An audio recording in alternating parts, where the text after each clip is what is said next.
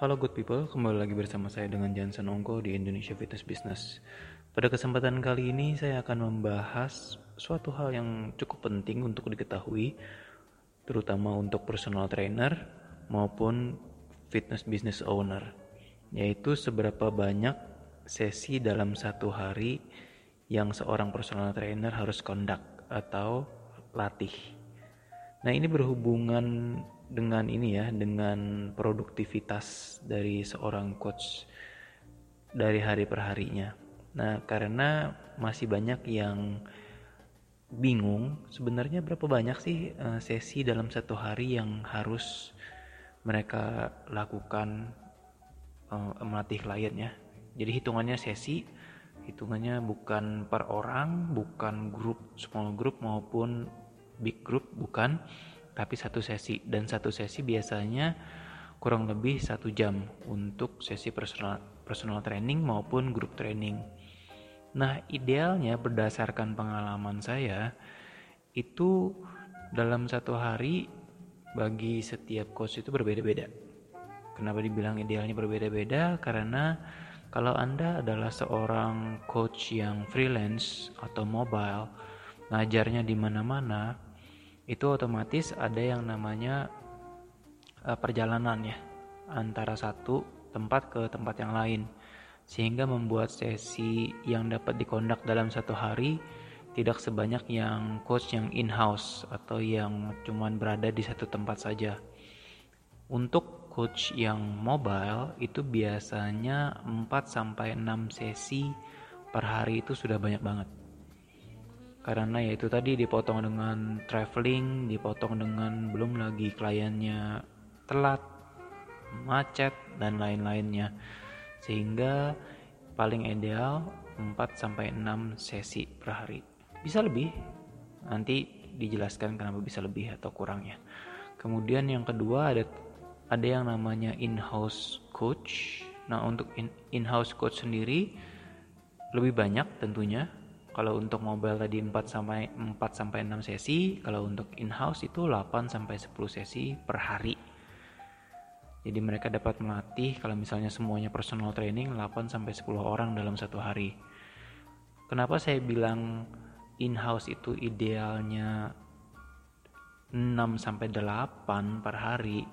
Padahal mereka masih bisa melatih lebih, bisa bahkan bisa melatih lebih dari 10 dalam satu hari dan yang saya dengar di beberapa pusat kebugaran besar mewajibkan minimal 20 18 sampai 20 sesi.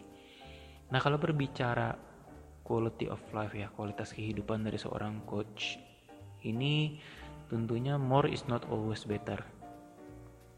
Karena kalau misalnya kita hitung-hitungan kasar aja dalam satu hari 24 jam, let's say kita spare waktu 8 jam untuk tidur, artinya kita punya 16 jam waktu yang bangun belum lagi dipotong dengan waktu istirahat, makan dan lain-lain, let's say 3 jam, maka produk waktu yang produktif itu 12 sampai 13 jam saja.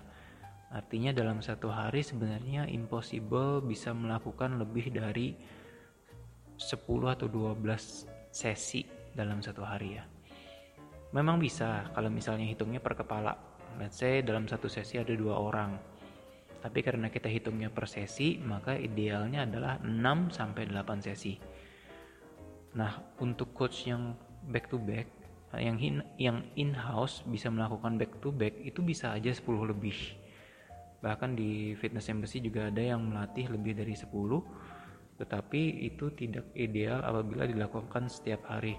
Jadi ada beberapa faktor yang harus di consider yaitu quality of coachingnya pasti turun kalau sudah di titik angka tertentu.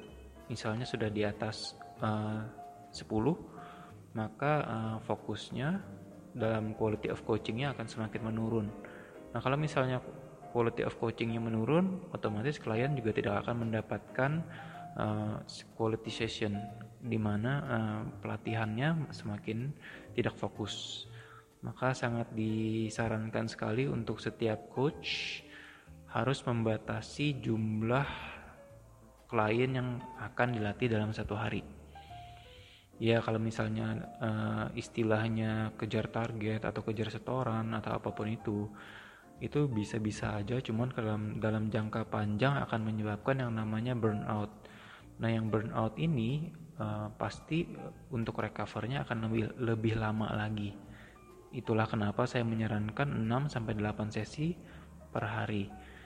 Nah yang, yang mesti diingat juga selain jumlah uh, quantity dari sessionnya ada juga klien yang entah kenapa saat dilatih itu menyerap energi lebih banyak daripada klien yang lain.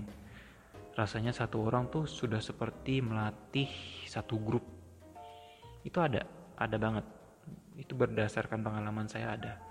Nah ada juga yang kebalikannya. Satu grup terasa ringan karena orangnya enak atau misalnya nggak rewel, fun. Itu faktor-faktor yang ini yang yang sebenarnya kenapa saya selalu menekankan tidak lebih dari 8 sesi lah dalam satu hari. 6 sampai 8 sesi ya. Itu ya karena ini. Karena kita tidak pernah bisa me, uh, ini menentukan seberapa besar energi yang harus kita berikan di saat melatih seorang klien. Memang ada yang memang membutuhkan energi besar untuk dilatih ada juga yang tidak terlalu besar. Nah ini akan uh, sangat berpengaruh terhadap quality of coaching kita. Yang coach harus ingat adalah karena energinya berbeda-beda maka coach sendiri harus bisa pandai-pandai dalam mengatur waktu baik waktu untuk melatih dan waktu istirahat.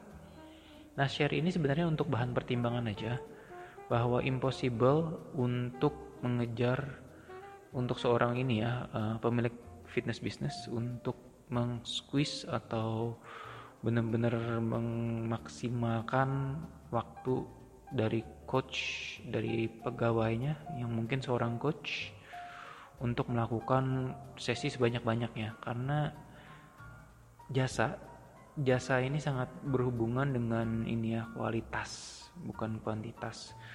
Bukan masalah seberapa banyak sesi yang bisa dikondak tapi seberapa berkualitas sesi yang dikondak oleh pelatih kita. Jadi mesti diperhatikan more is not always better. Memang dalam jangka pendek pendapatan lebih banyak kalau misalnya kita bisa memecut lah kasarnya atau menekan personal trainer kita untuk mengkondak sebanyak-banyaknya tapi dalam jangka panjang itu hanya membuat mereka burn out dan tidak menyukai pekerjaannya dan feeling ini akan terasa oleh klien sehingga mereka akan mengetahui bahwa oh pelatih di tempat itu kurang kurang enak atau terasa uh, setengah-setengah atau tidak fokus itu dapat terjadi. Jadi saran saya adalah cari titik atau sweet spotnya, titik ketemu antara performance dengan contribution ke perusahaan. Sekali lagi share ini untuk bahan pertimbangan aja bukan rule set in stone, bukan sesuatu yang harga mati, bukan. Tapi untuk mengingatkan sebagai business owner juga harus memperhatikan welfare atau kesejahteraan dari personal trainernya. Nah untuk personal trainer sendiri jangan sampai ada pemikiran seperti kejar setoran karena yang namanya personal training itu maraton bukan sprint. Kita harus bisa survive, harus bisa bekerja dalam jangka panjang dan jangan lupa juga semakin bertambahnya umur semakin menurun stamina-nya. Jadi kalau misalnya kamu kebut di awal-awal lebih dari 10 sesi, eh, session setiap harinya, nanti kamu akan merasa uh, failure atau merasa gagal atau menurun atau kualitas tidak produktif lagi di saat uh, sudah tidak kuat lagi untuk melatih dalam jumlah yang banyak. Nah, itu jangan sampai terjadi di kamu karena jujur saja saya pernah mengalami hal tersebut. Saya merasa karena melatihnya tidak sebanyak dulu saya merasa di titik yang tidak seproduktif dulu. Padahal produktivitas itu sangat ini ya sangat luas artinya. Tidak hanya dari segi pemasukan aja yang kita dapat mengukur suatu produktivitas. Itu aja sharing saya untuk uh, sesi kali ini. Semoga bermanfaat dan sampai jumpa di episode berikutnya